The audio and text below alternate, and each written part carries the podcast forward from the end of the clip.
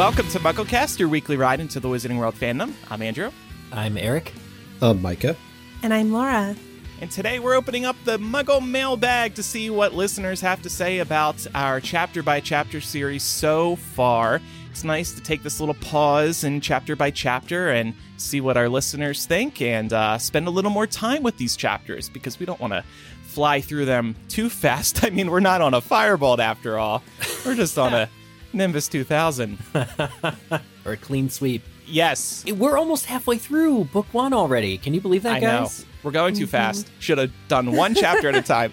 I think we're finding the right pace now. Two chapters an episode. Yeah. I think that's a good pace. I think Rowan kept us in order last week, too. He did a really good job. Agreed. Yeah, it was really fun having him on. A little bit of housekeeping before we jump into the mailbag, though. First, on our Patreon this week at patreon.com/MuggleCast, we'll have a new bonus MuggleCast in which we discuss excerpts from Alan Rickman's diaries. His diaries are being published. This was all above board. He wanted these out there. He had some things to say about filming Harry Potter, many of which are not good. So this is going to be a gossipy installment of bonus MuggleCast. I question why all of this is being published because some of this is pretty rough. On our Patreon, we release lots of benefits to thank you for supporting us. And speaking of supporting us, Apple Podcast users, for just $2.99 a month, you can now receive ad-free MuggleCast and early access to each new episode of the show right within the Apple Podcast app. By subscribing to the show, you're supporting us just like our patrons do. Of course, you can pledge to our Patreon to receive many more benefits, but if you'd prefer to support us through Apple, maybe you don't want to get started with Patreon, no problem. We'll hook you up with no more advertising, and you'll get each episode of MuggleCast on Mondays instead of Tuesdays. So just tap into the show in the Apple Podcast app, and you'll see the subscribe button. It's like using a time turner. MuggleCast a whole day early. I know! So yeah, check that out. Okay, so let's get to some Muggle Mail now. And I think, Laura, you're kicking things off. Yeah, so our first email comes from Ronald, who coincidentally shares a name with our favorite Ronald Weasley. So that's a nice tie-in there. Ron says, "Hi, my name is Ron, and I'm a Hufflepuff. I wanted to chime in on Hagrid and why he was sent for Harry. Any other professor would have been held to the fact that the Dursleys could say no, and they would have given the chance. Hagrid doesn't have any concept that no was an option. He made it rather clear Harry was going to go. No choice was really given. I think this same thing happened when Harry was left on the doorstep. Why leave a note? Because for the magic to work, they had to accept him. In person, they would have said no. And this would have broken the protection. Dumbledore didn't truly give them a choice. This is why Hagrid was chosen." That's interesting. I've never thought about it that way. I definitely agree on the point of Dumbledore leaving the letter with Harry, because leaving an infant on your doorstep is really not much of a choice. Yeah. How do you say no? Yeah. How do you say no to that? But also, how do you say no to a giant thundering into your cabin on the sea and saying, "Hey, this kid that you actually hate and that you would prefer not to have in your home, I'm taking him"? In other words, Hagrid was just the right amount of unhinged to get the job done. Yeah. Get it unhinged because he bursts down the door. Right. The door falls off its head. Good one. I was on the same wavelength. Can always count on you, Laura. In terms of Hagrid, he's a giant security nightmare. But Dumbledore in this case is like, sending him out, he's like being able to play his security nightmares like cards. So you need somebody who's going to frighten Vernon Dursley, which is nuts. Because, I mean, any wizard could take him probably, but somebody who can be like physically intimidating, a little bit more off the cuff. I think Hagrid was the very right amount for that. Right. Yeah, and I think what I was saying in the first chapter by chapter was that Hagrid wouldn't have accepted no for an answer either. Like, he's going to get the job done on his own terms. Yeah. Right. And it's interesting because we talked about whether or not he was the best person for this job, but I'm not sure we came up with any better solutions. And I think that Ron does a really good job in terms of pointing out why he was best suited for the job. I think also we never mentioned one of the most iconic lines in the entire series. Vernon calls Dumbledore, the crackpot old fool. And then Hagrid says, never insult Albus Dumbledore in front of me. And I think that just shows you why he was the right person for the job. Clearly, Dumbledore gave him a mission and he was going to see it through no matter what. Before Harry was Dumbledore's man through and through, we had Hagrid. Yeah. Yeah.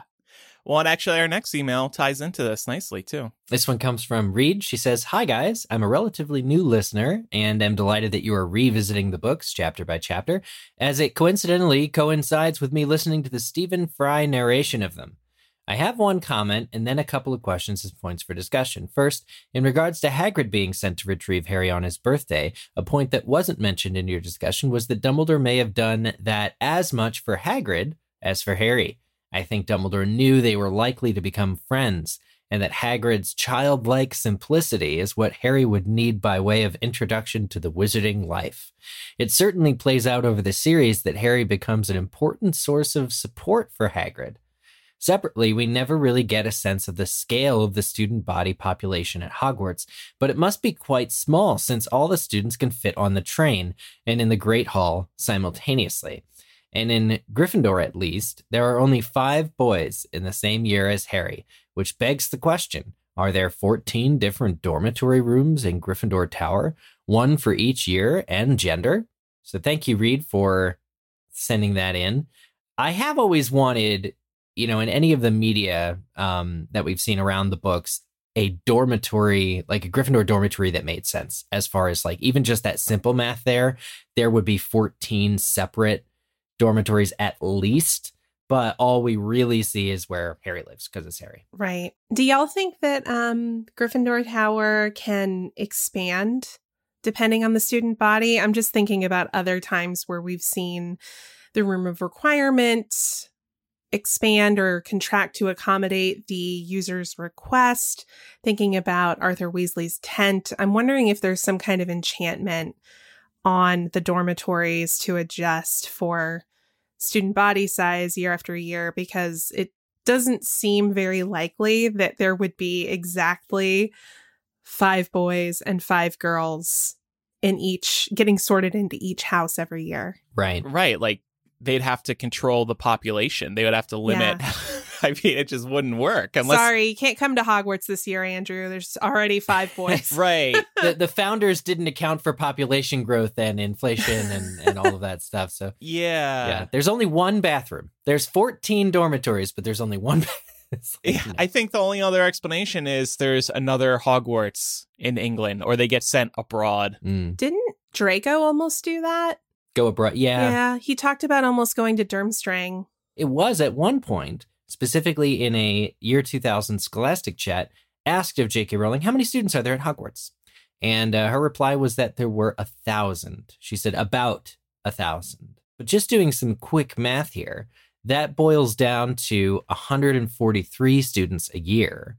And if you divide that by 4, it's 36 new students per year per house. So there would have to be 7 other dormitories, just like Harry's, just for other first years, if that was the case, if that number is accurate. So suffice to say, there's actually a lot more students than the ones that it is capable to be written about. I mean, they didn't have the budget. Let's be real. On film, they couldn't. Yeah. They just didn't have the budget.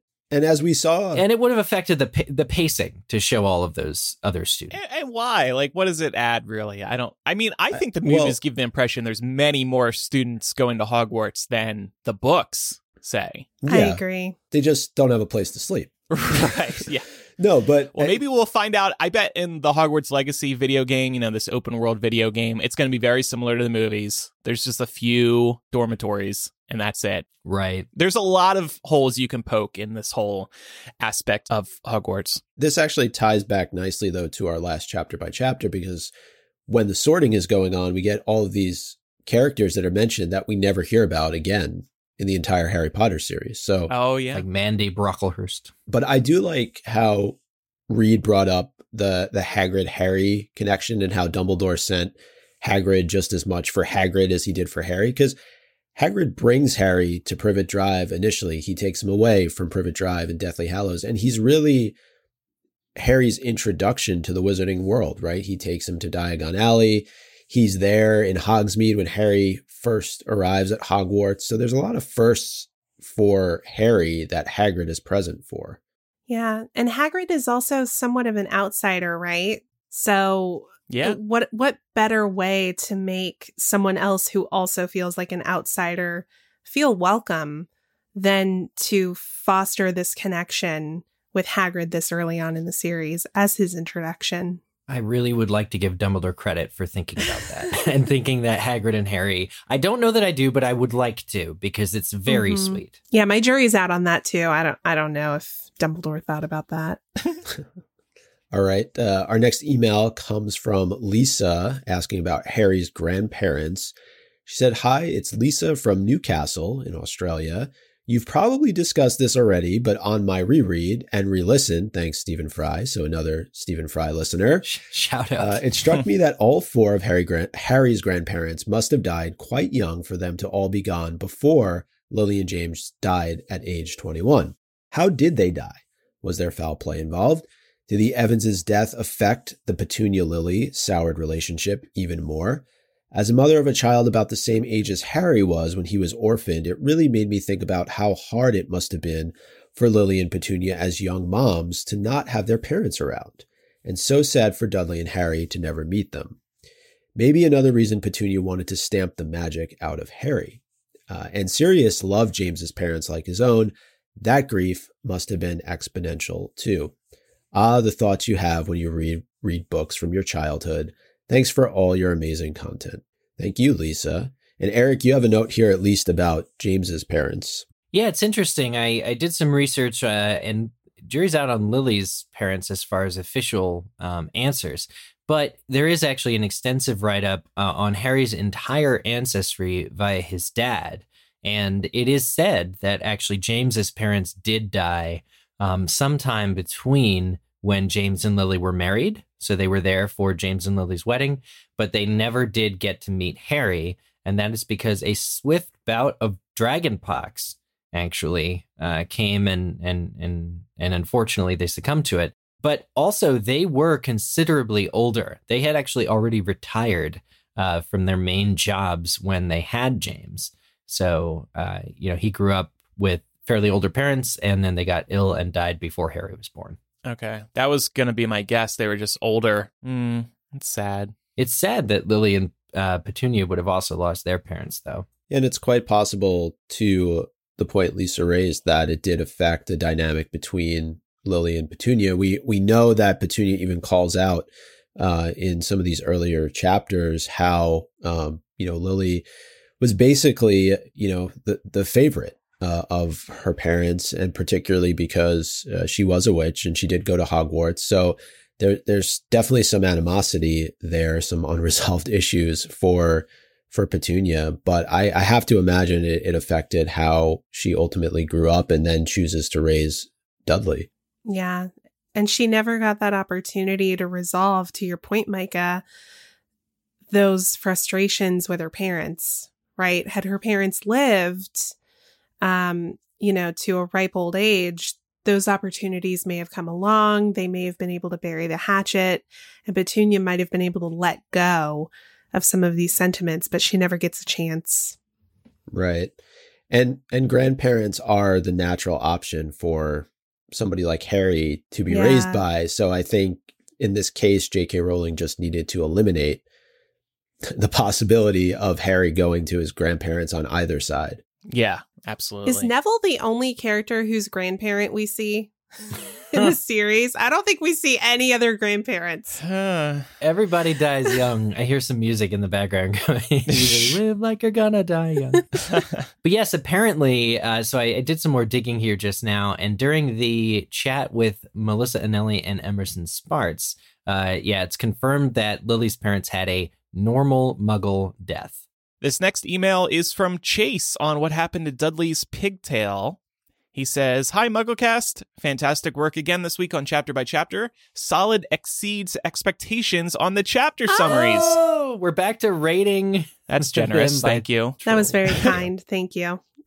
"I'm rereading alongside you all and noticed you all didn't really have many thoughts about the repercussions of Dudley's pigtail. Shouldn't Hagrid be charged by the Wizengamot for magic in front of and against a muggle? The Ministry definitely should know about this magic since Harry has the trace on him. Or since Dumbledore is the head of the court, did he just see the case file and laugh it off or blame his old age again? Maybe the Hogwarts rep that gets to give a Muggle-born their letter is allowed to do a certain amount of magic in front of Muggles, and this fell within Hagrid's quota.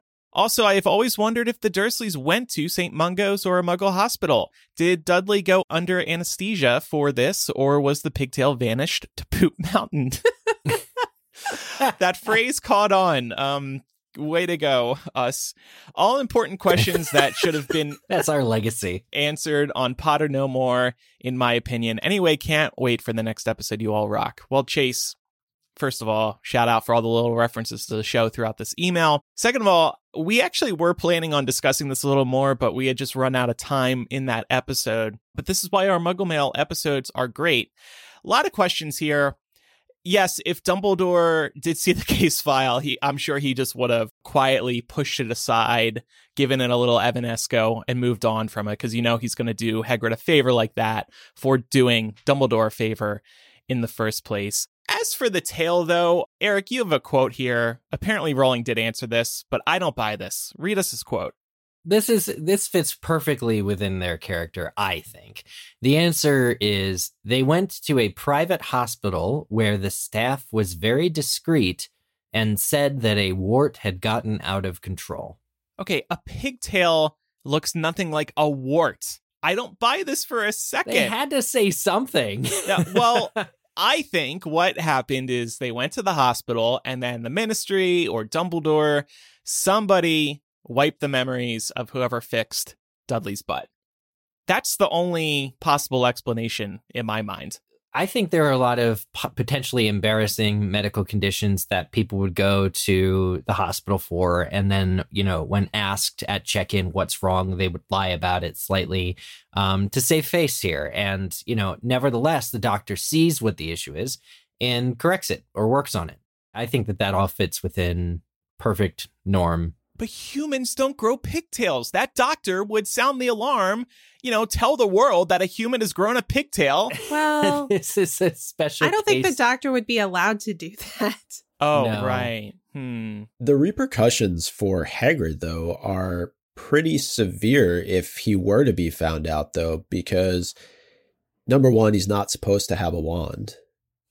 And he uses it in this instance against a muggle, a child. He doesn't do anything to correct it before he leaves. And I'm just wondering what happens if, in fact, he is found out having done this. I think isn't it in Ollivander's? Ollivander questions him whether or not he still even has his wand or is using it, almost as in a cautionary way. So I would think Hagrid would get in a lot of trouble for this. And also I'm surprised that they don't go to St. Mungo's, because they do in Goblet of Fire, right? When the Weasley twins give Dudley the toffee. Oh, well, they did that in front of a Ministry official who had no choice but to cart them off there, I think. You know what it could be? Remember a couple episodes ago when we were thinking about our own headcanon of wizards having normal muggle jobs to kind of infiltrate the muggle space and control the narrative? I wonder if this discreet hospital has some affiliation with St. Mungo's. That's hilarious. And they just take care of issues like this, probably for large sums of money. And maybe they probably don't take insurance, although I don't know exactly how that works in the UK. With the national health system. But yeah, I like to think that maybe there's some kind of magical affiliation here, and that's why it's kind of off the books, as it were. Yeah, there's definitely some strings being pulled. I'm not buying that. It was just a doctor looking at this and being like, oh, pigtail. Okay, I'll cut it off. All right, on your way. He would at least go to the parents and be like, yo, your child grew a pigtail. Something is seriously wrong. I'm referring you to another doctor. Or like, can we send it for a biopsy? Something. Yeah. Right. Yeah. This would rock the medical world. Yeah. I feel slightly bad for Dudley about the whole situation. It wasn't fair. Yeah. I mean, he was still a child. I mean, a horrible child, but a child. Mm-hmm. All right. Our next email comes from Thomas, who's getting in touch about Harry's Horcrux potentially impacting the Dursleys. Thomas says, hey, y'all, listen. I inserted that. Hey, y'all, that's me. It's like automatically how I start a greeting. There is no hello here. There's no hello. Like, I know. And so like I substituted it. I didn't even intend to do it anyway. Oh, that is hilarious. Meanwhile, Thomas is from London or Australia. I know. Thomas, you're probably not from the southern United States, and I apologize. Meanwhile, I'm reprogramming the feedback form to insert a hey y'all. I was just thinking this as well. Yeah. Oh my gosh. Okay.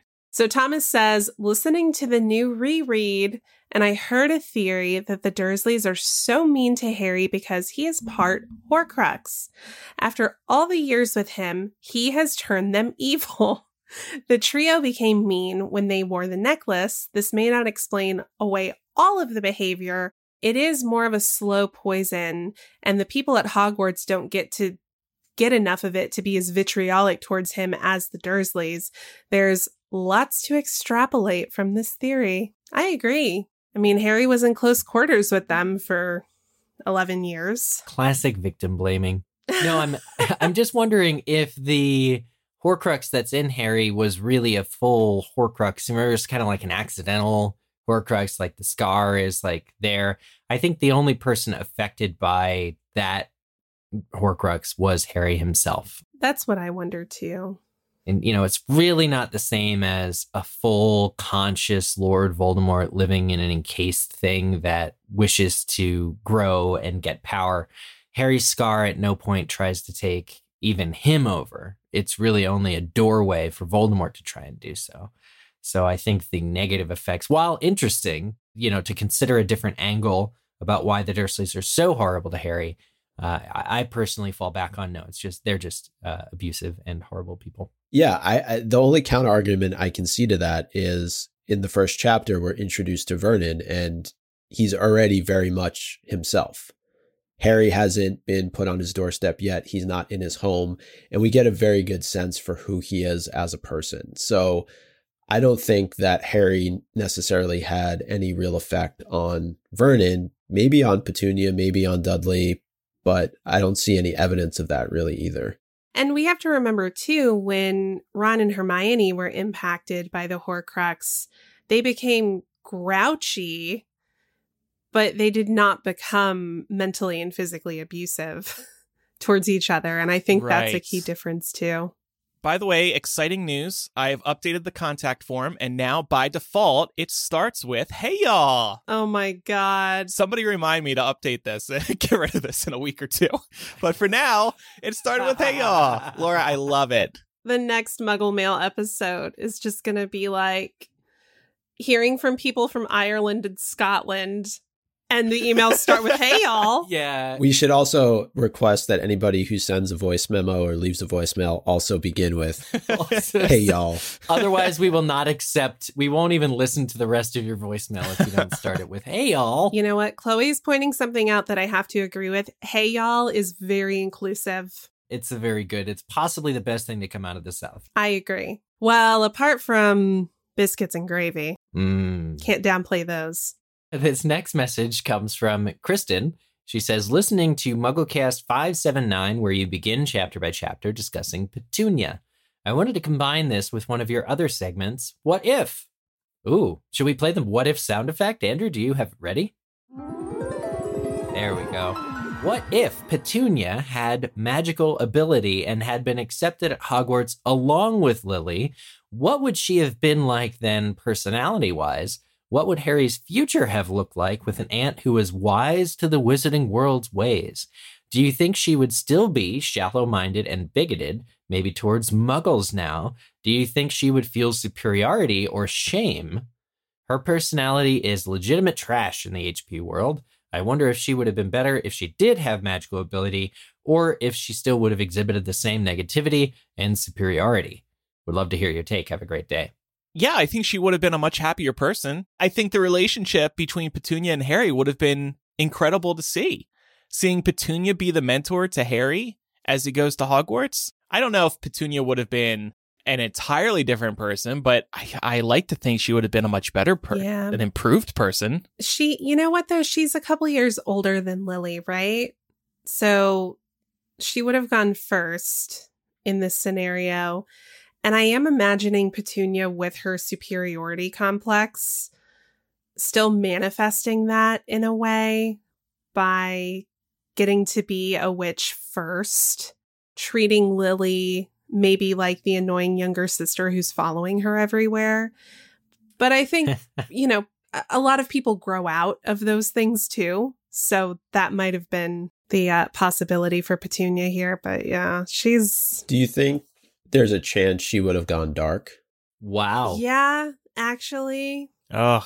I mean, she's so... And again, like there's a lot that we don't know. Like, is her... What came first? The chicken or the egg? Is her predisposed positive perceptions towards normality something that came because she didn't get to go to Hogwarts? Or is it something that would have existed at, you know, all the time? I feel like I'm jumbling my words here, but like if Petunia had gone to the Wizarding World, would she still have formed biases around what was normal and good and what was weird and bad? I think she still would have found opportunities to do that no matter what environment she was in. Yeah, possibly. I think Kristen raises a good point, and it's along the lines of what you're saying, Laura, where she's asking, would she still be shallow-minded and bigoted, but maybe towards Muggles now? Yeah. Oh, she almost does an about face. Even though she'd be Muggle-born.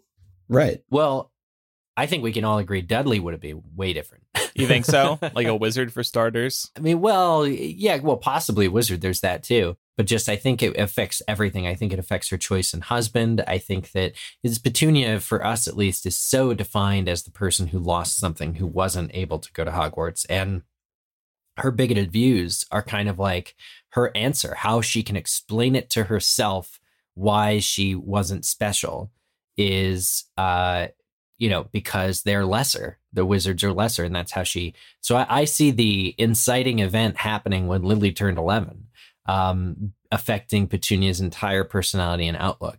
But no any one person in real life is any one thing or one way. So I do like this whole thought process of what if she still would have turned out kind of, you know, poorly. It would have been great to have seen a sister showdown, Lily and Petunia versus Bellatrix and Narcissa. Oh, that would have been great. I don't know who would win that one. Well, we don't know how skilled of a witch Petunia would be, so I'm just defaulting to Narcissa and Bellatrix. Well, we know more about them, right? So right, it's the natural choice.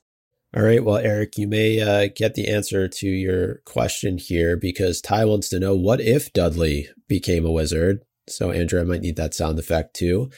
He writes in to say, love the show, listening to you guys, reading book one, preparing for the new chapter by chapter, and had a random thought.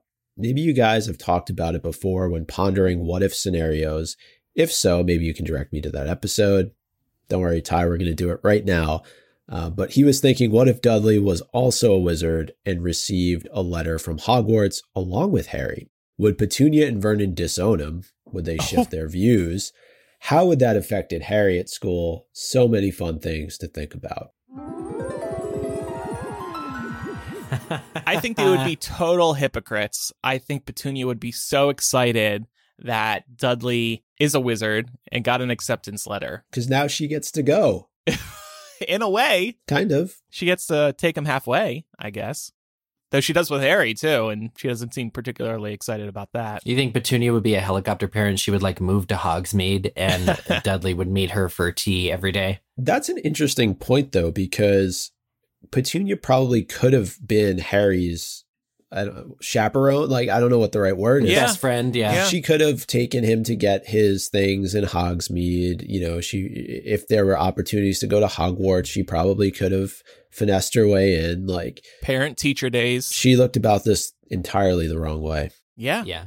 But I can just see Dudley befriending, like, Draco, and then them, like, basically Dudley remounting his whole Harry, like, anti-Harry gang, but at Hogwarts with other wizards. And Draco would be there and probably a bunch of other Slytherins because of the books, and it wouldn't be pleasant for Harry. I don't think Vernon would have been okay with this, though. Yeah, I wanted to bring this up, too. We have to still keep in mind that Vernon is a huge factor here. We were talking a couple episodes ago. If Vernon wasn't in the picture, then Petunia may have been a different person. We don't know how different, but it seems like his opinions on wizards are deeply affecting how Petunia acts in terms of Harry, in terms of, you know, the Wizarding World on a whole. We know Petunia has her own reasons to be bitter about the Wizarding World, but I still think if Vernon wasn't in the picture, things would be different. Well, for Petunia. And it seems like Petunia really lets Vernon drive both physically and metaphorically throughout the whole beginning of this book. So the choice to do all of these crazy things around the house, like boarding up the mail slot on the door, driving off in random directions to try and lose whatever trace is on them so the letters can keep reaching Harry, the choice to go stay on this, you know, rocky island in the middle of a storm. Those are all Vernon's choices. And it's kind of, I feel like it's clear when you read it that Petunia and Dudley are not crazy about what's happening, but they're letting it happen because Vernon is the decider, right? So I think that it would have been really hard for Petunia to do a 180 and then to get Vernon to do the same thing. My read on their relationship, I think I said this a few chapters ago, was that Petunia drives, actually. Like, Vernon is bigoted, and Vernon does take steps to further that himself, but I think he defers to her almost on every matter. We see that when he's afraid to talk to her coming home from work in chapter 1 of the books. Like, he doesn't want to bring it up because it would upset his wife. I think that she's perfectly happy to let him take the family to a hut on the rock or board up the mailbox because it means she's not the one being bigoted. Like, I think she's trying to, like, maintain a level of deniability about her own horribleness. But I think that if she were to try and get Vernon to come around on Dudley being a wizard, I think it would be problematic because he would look at her and go, but wait, what? You, like, this whole time you felt totally differently. What's going on? And whether or not their marriage would survive is another topic entirely.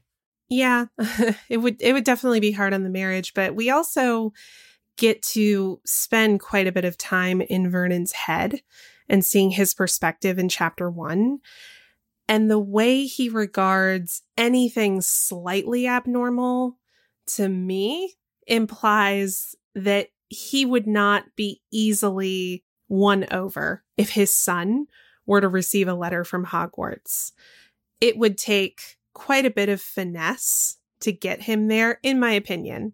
I agree. But you're right. He doesn't want to upset Petunia. That's a big part of it. No, he doesn't. But I think you're definitely right, Laura. You see kind of almost a fear start to develop, particularly in Dudley, as they start to experience Vernon kind of losing his mind a little bit over this entire situation. Yeah. And you can say that Petunia is the one who's in control initially, but I feel like once things start to get real and the letters show up and everything that follows, that's when Vernon's, like, neuroses really start to kick in, and he starts to do things that scare even his wife and his child. So I think he would be gone. I think he would leave if, in fact, Dudley turned out to be a wizard. Yeah, I could see him saying... He's not there for it. I could see him saying, "You're no son of mine," and just dipping out. Oh, God. Wow. Okay. And then we find out that Dudley's actually Snape's. Snape's love child. There's probably a fan fiction twist. I'm sure there is. So let's get to our next email. This is from Anna. She says, "Hello, I just have some thoughts on chapters 1 through 3 of Chapter by Chapter. Firstly, I have always thought that the letters from Hogwarts were potentially sent by house elves. I think that would work for a few reasons. They don't need to cook in the summer and need something to fill their time, as they don't get holidays. Sorry, Hermione. We know that house elves are able to locate Harry because of Dobby visiting Privet Drive. And I can imagine house elves being very specific about the address and being determined to do the job, so they send more and more letters." I like that theory. Also, you discussed how the wizards found out the news of Voldemort's disappearance in Chapter 1, and actually we are told in the Deathly Hallows that wizards used radio to communicate, as Potterwatch is based on the communication from Voldemort's first rise to power. Finally, on a personal note, I'm a pediatrician in the UK and do a lot of work in terms of safeguarding, so I really hope Harry's abuse wouldn't go unnoticed if it happened now. Thank you for the podcast, Anna, who's a Hufflepuff. All well said. Thank you, Anna. Yeah. And thank you for your work. Mm-hmm. Yeah. I think further evidence, too, is in Chamber of Secrets, Dobby is responsible for Harry not getting his post. So maybe the house elves do have some kind of control over that. Well, and he even blocks platform 9 3/4. So Harry and Ron literally cannot get on the train. Right. It does kind of ring true of it being elf, not humor, but elf magic. That's like the consequences of elf magic having a humorous tint, the way that the letters keep changing addresses and things like that. So I do wonder if he wasn't spied on by some elves. It's also extremely tedious work. And we know that in this series, house elves are treated the equivalent of slaves. It's tedious, and it's also work that needs to be done quietly. Like, you look at Harry's situation, the letters have to be delivered to a Muggle neighborhood, so you have to do that without being noticed. All right, our next email comes from Kyle, who's in touch to talk about punishment in schools in the UK. I think this was based on a question I might have asked a couple weeks ago. Kyle says, "Hey everyone, listener since episode 2." Wow, Kyle is an OG, y'all. Nice. Kyle says, "Loved the chapter by chapter reboot. Just worth noting that in the UK, corporeal punishment wasn't banned from state-run schools until 1986, just 5 years before our story. It continued to be legal in private schools until 1998. Remember Marge asking to make sure they use the cane at St. Brutus's?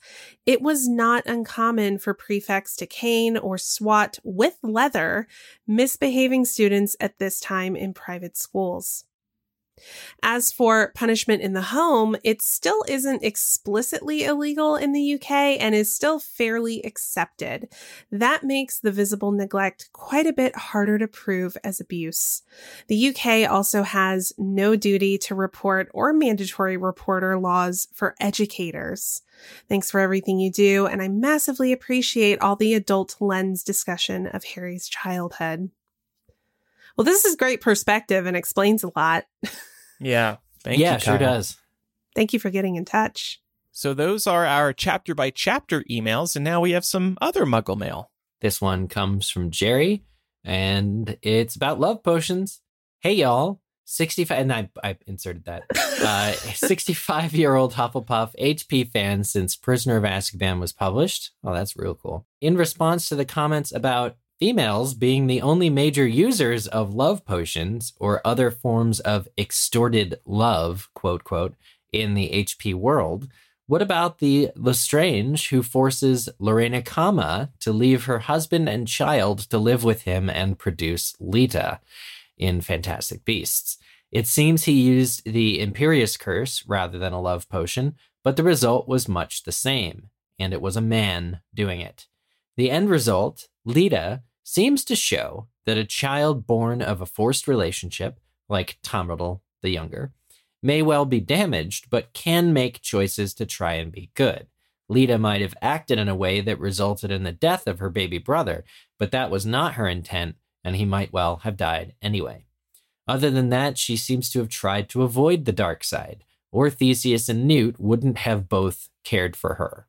That's a great point, Jerry. A really great point. It is. And it's interesting to see depictions of this in the Wizarding World kind of evolve over time. When we talked about love potions, I think we were talking specifically about the books, but this could be an example of Wizarding World as a franchise trying to evolve on topics of diversity and inclusion, and making sure that we're not stereotyping people on the basis of race and gender, which is a good thing. But it is interesting to me that if Lita's father uses the Imperious Curse, that something different results with her as a person than would have resulted potentially from her being conceived of via love potion? Or is the takeaway here just that people who are conceived without consent are just doomed in one way or another? Is that what we're supposed to believe? Under this writing, yes. Yeah. It seems that way. But it's definitely, I think the issue comes with that, you know, now famous sort of answer that Lord Voldemort couldn't love, even if he wanted to, because of the love potion. I think that while is like a good zing and makes you feel certain things, hearing that, I think it undercuts the potential for Voldemort to be seen as somebody who just chose to be evil and could have not. And so I would go back to that decision in the writing as sort of being the point of no return for other characters. Now we're seeing like Lita, who also were born in similar circumstances, but who changed to be good. Like, I don't know why Voldemort should be special as far as all that goes. Because he's the main protagonist of the core 7 books. The main antagonist? Yeah. Well, excuse me. Don't make him, so... He's a hugger. He's a hugger, yeah. We've spoken before about the newer works in writing kind of improving some of the criticisms we've had in the past. See the love potion example. And this is one of my favorite examples of how the newer works are improving the original story. Yeah. Featuring a Hufflepuff in Fantastic Beasts or putting Albus Severus in Slytherin. Like, these things are kind of just improving the overall health of the Wizarding World, if you ask me, filling in some gaps, some disappointments here and there. Yeah. It's just, I mean, what's disappointing about it, though, is that work like this was done to try and improve and kind of future-proof Wizarding World for the 21st century. But the story left so much to be desired that we're not going to get any more of that, probably, at least in the Fantastic Beasts world. So it just kind of feels like they had a lot of really positive changes in mind, but maybe didn't have a strong enough story to support this franchise and the ability to continue expanding the tent. Of who all can be a wizard and who all is capable of what. There will be more opportunities, though. Yeah, there will. Max that. It seems like, though, there just wasn't the opportunity to be able to tell Lita's story more, because even in as much as how she feels about herself, because doesn't she say to Newt, "You've never met a beast you couldn't love"? Mm-hmm. So that tells you a lot about how she thinks of herself. And I wonder if this ties back to any of, the email that Jerry sent in here. The only thing that I kind of disagree with is the last point, that Theseus or Newt wouldn't have both cared for her, because that then puts the onus on them as opposed to her. I don't know about that part of it. I still think they could have cared for her regardless. Especially Newt.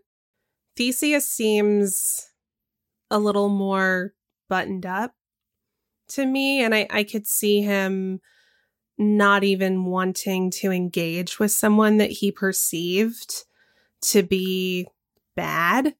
Whereas I can see Newt taking a more nuanced approach to it and wanting to kind of crack that exterior and kind of figure out more about the person. So I could see him leading with some empathy there. All right. Well, our next email comes from Rachel, who has a question about the Elder Wand. She says, "Hey, MuggleCast." Not hey, y'all, but hey, MuggleCast. "I've been playing catch up from the last month or two, and on episode 569, y'all are talking about burning questions from book 7. Y'all talk about how Harry should have kept the Elder Wand." These are actually in here. I'm not making this up. "Harry should have kept the Elder Wand instead of putting it back in Dumbledore's grave. If Harry had kept it in Cursed Child, he would have gone back in time with it to when he was a baby. At that time, Dumbledore was the owner of the wand. I was wondering, what if the owner of the wand went back in time and dueled the previous owner of the wand? What would happen? The same wand dueling itself with two true owners? Just a thought. Keep up the good work. I love listening for the past couple of years? Ooh, this is a good question. I wonder if the same rules apply to wands. You know, we hear when it comes to traveling back in time using the time turner, you're supposed to stay discreet. You're not supposed to be seen. Right. Which is already a problem for adult Harry going back in time to when he was baby Harry. I wonder if the same is true for wands, that the same wand would not be able to fight itself, or something would go terribly wrong if you tried. Seems like a recipe for disaster. Yeah, this is why we don't mess with time travel. Also, why would Harry duel Dumbledore? That would be an odd matchup. Revenge, much overdue. He's like, why weren't you my parents' secret keeper? You liar! Why didn't you raise me? Yeah. I actually watched that last night, Andrew. I thought of you. Oh, the Sorcerer's Stone movie? Oh. I was missing the part that came before it, though. I was expecting that in the movie, and it never happened. Hey, trust me. No. Trust me. Oh, trust me, please. Okay, this next email actually kind of ties into something we were talking about earlier in regards to Vernon and Petunia. This is from Katie on Narcissa Malfoy. Hello, I loved your discussion of indefensible and interesting characters. I wanted to add an angle to Narcissa that I think was overlooked. To me, the Malfoy family represents the old-fashioned and traditional family dynamic. The husband is the head of the household and guides the family. Narcissa would be the dutiful wife that is responsible for keeping house and raising the children in the view that her husband says is best. Although we know she did advocate for Draco, she would otherwise be expected to be 100% supportive of her husband, his wishes, and his endeavors, as that is what a good wife should do. We know she carries the same prejudice as Lucius, but we never know if they're on the same level. I would also question how much she actually knows about her husband's daily business beyond him being a powerful player. Then when Lucius goes to Azkaban, she and Draco are thrust into a new world they only barely knew about, all while Draco is also now suddenly the man of the house. I think both of their arcs start to shift in this time, but curve at different intervals throughout the remainder of the story. All of this to say, she likely hasn't been her own person for a long time, and only in desperation does she do something to protect her son, Unbreakable Vow and Saving Harry.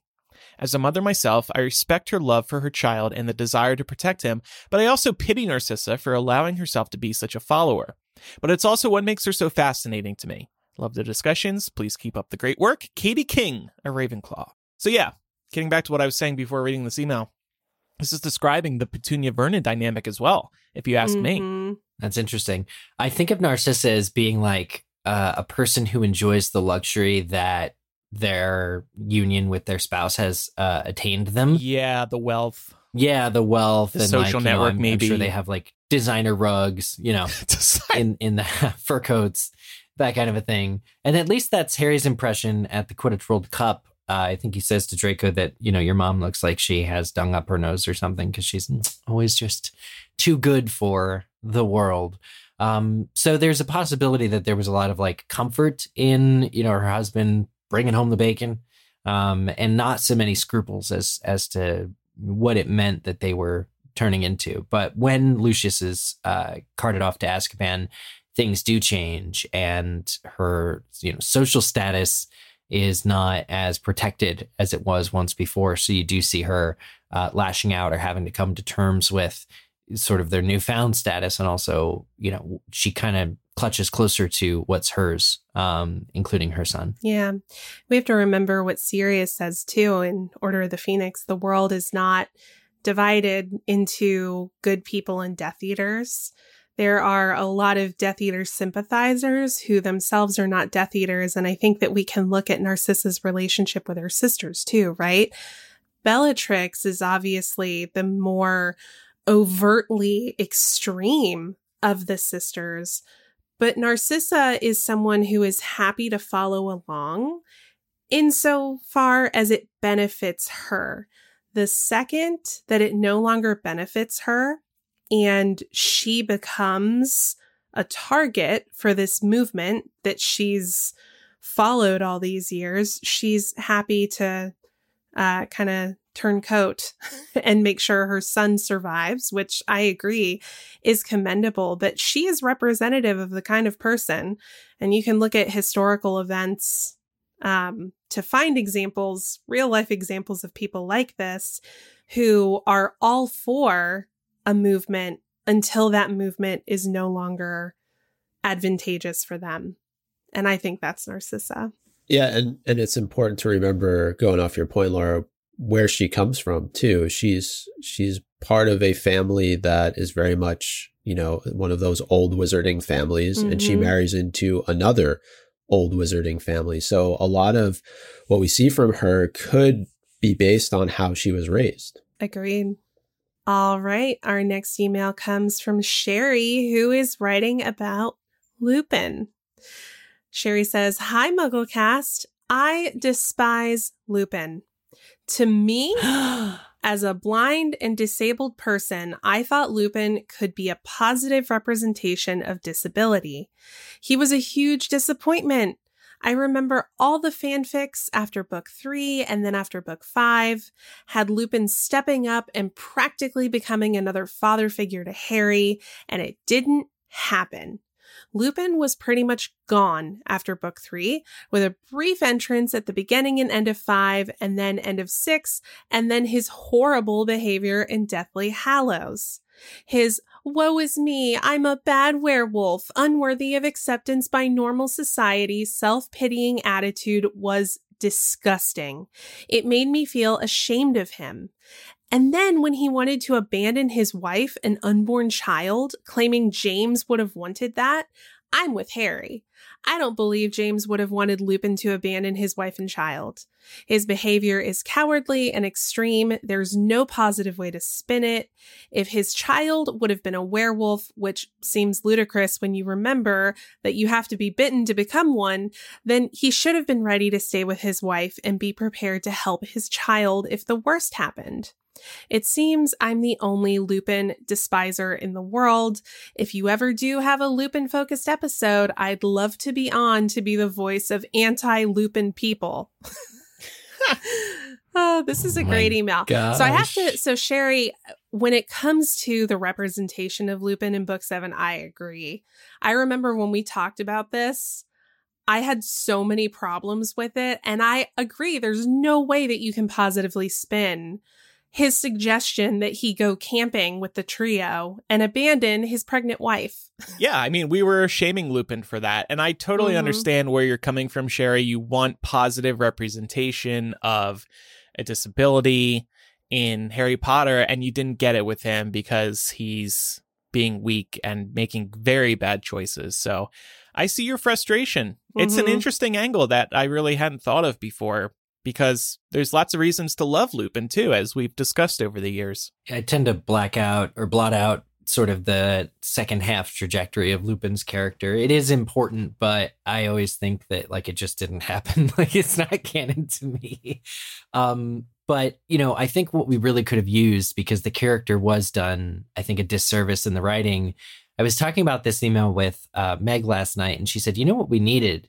Really, at some point, was a Lupin's Tale chapter, kind of like how we got Hagrid's Tale, but to hear Lupin's side of just where the heck he was in book 5, book 6, how things were going. He, you know, ostensibly was working with the werewolves to get them to not join Voldemort's side. How is that going? What is that like? I think literally anything that comes close to the level of detail of what Hagrid was up to, which is not as consequential to the plot, I think was owed, especially due to the fact that Lupin is such an important character, both to Harry and, you know, throughout the course of book 3. And we just never got it. He's kind of sidelined and shoved into the back of these books.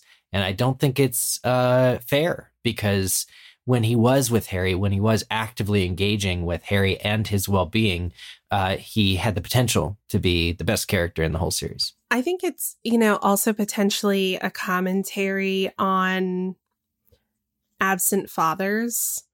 You know, when you think about the choices that Lupin has to make, he has there's no limit to his bravery when it comes to advocating against Death Eaters, against Voldemort, but it seems like he gets cold feet when there's a baby in the picture, which is very interesting. And I think there's some real life parallels that we can draw there around people not having fear over making certain big life changes. But as soon as there's a pregnancy, as soon as there's a child in the picture, then it all becomes more complicated and they can sometimes get scared.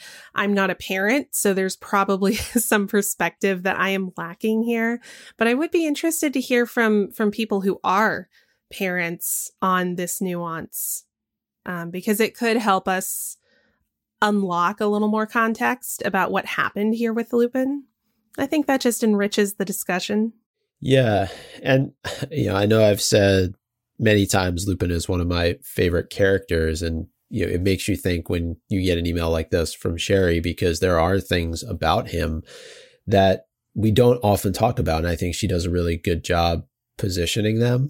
But I don't know that there is a character that, you know, kind of goes off in the way that Lupin does, you know, after kind of the book 3 introduction. Like, we're so endeared to him as a character. Maybe Dumbledore is another good example, because we're meant to have such high expectations of him as a character throughout pretty much the entire series up until Deathly Hallows. And then it's kind of like the wool gets pulled off our eyes and we see him for who he truly is.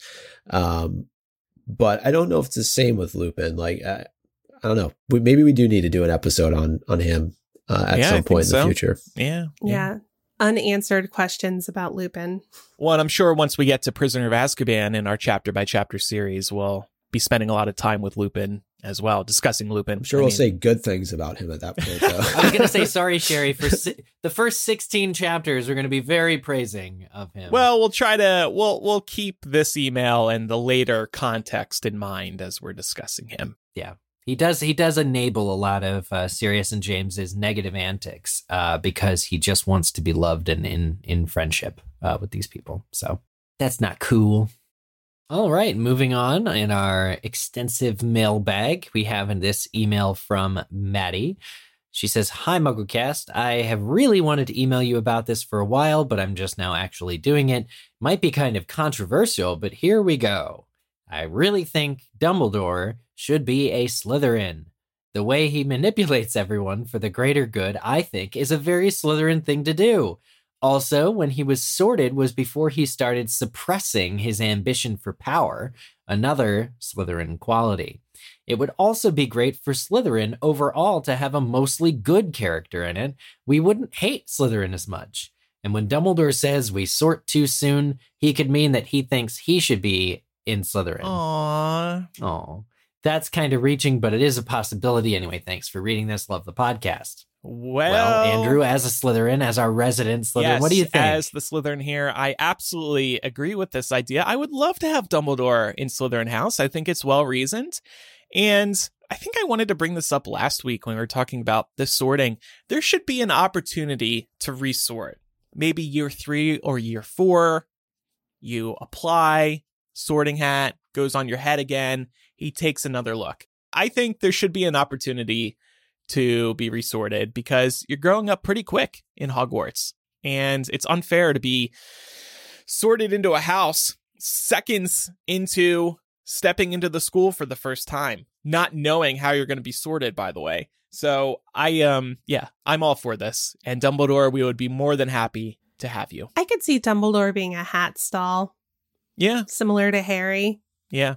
I could see him choosing to be in Gryffindor. I could see him as a Ravenclaw also for all the heady work that he's done. You know what? I think my new headcanon is that Dumbledore's hat stalliness and his house percentages are just like Rowan's last week. 67% Ravenclaw, Hufflepuff, or Ravenclaw, Gryffindor, and Slytherin, and definitely not Hufflepuff. All right. Our last email comes from Dylan. He says, "I've been doing a reread recently of the books, and I had a thought that never crossed my mind until now. Why the hell was Dobby asked to be part of the Order of the Phoenix? I mean, he can do absolutely brilliant magic, and he is about as loyal a character as any in the series. I don't think anyone could argue that he wasn't more worthy than Mundungus, and Dobby definitely would not have abandoned Mad-Eye in a tense situation. I wonder what Hermione would think of this, putting an elf into a feud between wizards. I'm not sure she would be a huge fan of it. It is a cool idea, though. Diversity. Yeah. Well, it speaks to, again, we've discussed this before, Hermione's heart is in the right place, but sometimes when she talks about house elves, it's very clear that she thinks that they want things that maybe they don't want. She assigns a value to what she thinks house elves should want. And I could see her in this case saying, well, this is abuse. We can't put him in this circumstance. But what if Dobby really wanted to be in the Order of the Phoenix? I think he would be. He would be all about it. I think he would burst into tears if he was asked to join the Order. Being asked. Mm. Yeah. Well, and when I said diversity, though, this is, if you look back at Order of the Phoenix, right, the fountain that kind of comes together to defend what's going on in the atrium, right? Like, we see that materialize over the course of the last few books, and there's this expectation that, you know, the house elves are going to join the fight, the centaurs are going to join the fight, the goblins are going to join, you know, and I think what better way to do that than to allow all of them, if they wanted to join something like the Order of the Phoenix. Because even good wizards and good people have unconscious bias. Yeah. It's really messed up. I mean, I think that Dobby could take a wizard in a fight if he were so inclined. I mean, look at what he does, you know, right before his death in Book 7. He's very crafty. Is it fair to say, though, that he does kind of unofficially join the Order? Because he is working with Aberforth. Yeah. And Aberforth is part of the Order. I think that Aberforth and others are happy to use Dobby, but he doesn't get his official, like, Order of the Phoenix member card. He's got a portrait in the Hogshead now. Yeah. All right. Well, that is Muggle Mail. Next week on the show, we will be discussing chapters 9 and 10 of Sorcerer's Stone, which are The Midnight Duel and Halloween. Perfect timing with Halloween approaching. Oh. If you have any feedback about today's Muggle Mail or next week's chapters, you can send an owl to mugglecast@gmail.com or use the new and improved contact form on mugglecast.com to send a voice message. Hey, y'all. To send a voice, but no, Laura, you think like we're teasing you. We're really not. Like, I loved that moment. That was great. Oh, I love it too. And I mean, our emails are just, they're all about to feel like 20% friendlier, which I'm really looking forward to. I can't wait to see how many people actually keep that versus how many people delete it. Oh, you gave them the option to remove it from the contact form? Oh. Well, yeah, I mean, it's still, you know, it's still in the form. Okay. Yeah, I mean, look at this. Hey, y'all, Poop Mountain. We're trendsetters here. We have to develop next year's stickers for the Collectors Club, so... Oh, yeah, just one that says, hey, y'all. And one that says Poop Mountain. Oh, God. There needs to be a Poop Mountain sticker. That one I will not put on my water bottle. To send a voice message. Oh, and by the way, patrons, the wands and the Collectors Club stuff should be going out very soon. So we can't wait to see those hitting your doorsteps. To send a voice message to the show, record it using the voice memo app on your phone and then email us that file or use our phone number, which is 1-920-3-MUGGLE. That's 1-920-368-4453. And now it's time for some Quizzage. All right, everybody, here it is. The hardest question I think we've asked to date. So hard that it even stumped me. And one of our... If it weren't for one of our people writing in, I would have been confused and gotten it wrong. The question is, according to Book 1, if you're in the Great Hall facing the staff table from left to right, what is the order in which the houses are seated? Well, the correct answer, and here it is, from left to right, if you're facing the staff table, it goes Hufflepuff, Slytherin, Ravenclaw, and then Gryffindor. Oh, wow. On page 119 of Book 1, Harry talks about each of the tables as students are being sorted. You know, Hufflepuff's on the far right, et cetera, et cetera, et cetera. But 3 pages earlier, on page 116, it is said that the students are actually put up at the front of the Great Hall facing their fellow students. So their backs are turned towards the staff table. So everything Harry recounts is actually inverted and backwards, in addition to the tables already not being anything like the movie. So this was a super, super difficult Quidditch question, and only 8 people got it right. And they were, congratulations, for 1,000 Quidditch points, Duval Ravenclaw, Rabbit out of the Sorting Hat, Jewa Shmua, Bort Voldemort, Micah is not my real dad, Elizabeth K, Diplomat Snail, and Quizzical yet quickly querulous Cat.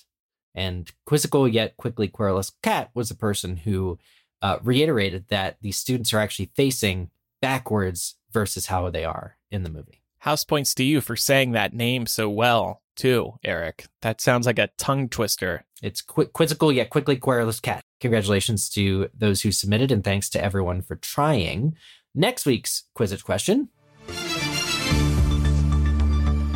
In one of their very first History of Magic classes, which two famous wizards do the students in Harry's class get mixed up? That one's a little bit easier. Submit your answer to us via the Quidditch form on MuggleCast.com. You can click Quidditch on the main nav or go to MuggleCast.com/Quidditch. Don't forget that coming up on Bonus MuggleCast on our Patreon this week, we're going to be discussing Alan Rickman's diary entries about filming Harry Potter, many of which were pretty critical. And it sounds like he didn't want to be there through the entire series. Kind of a bummer. So we'll talk about this and the shade he was throwing at a lot of the cast and crew. I think he's just a man, Andrew. I think he's just a guy. We'll discuss it at patreon.com/MuggleCast this week. Also, make sure you're following the show for free in your favorite podcast app so you never miss an episode. New episodes are released every Tuesday. And leave us a review if they allow you to. Also, don't forget to follow us on social media. We are MuggleCast on Instagram, Facebook, Twitter, and TikTok. Thanks, everybody, for listening. I'm Andrew. I'm Eric. I'm Micah. And I'm Laura. Bye. Bye. Bye, y'all. Bye, y'all.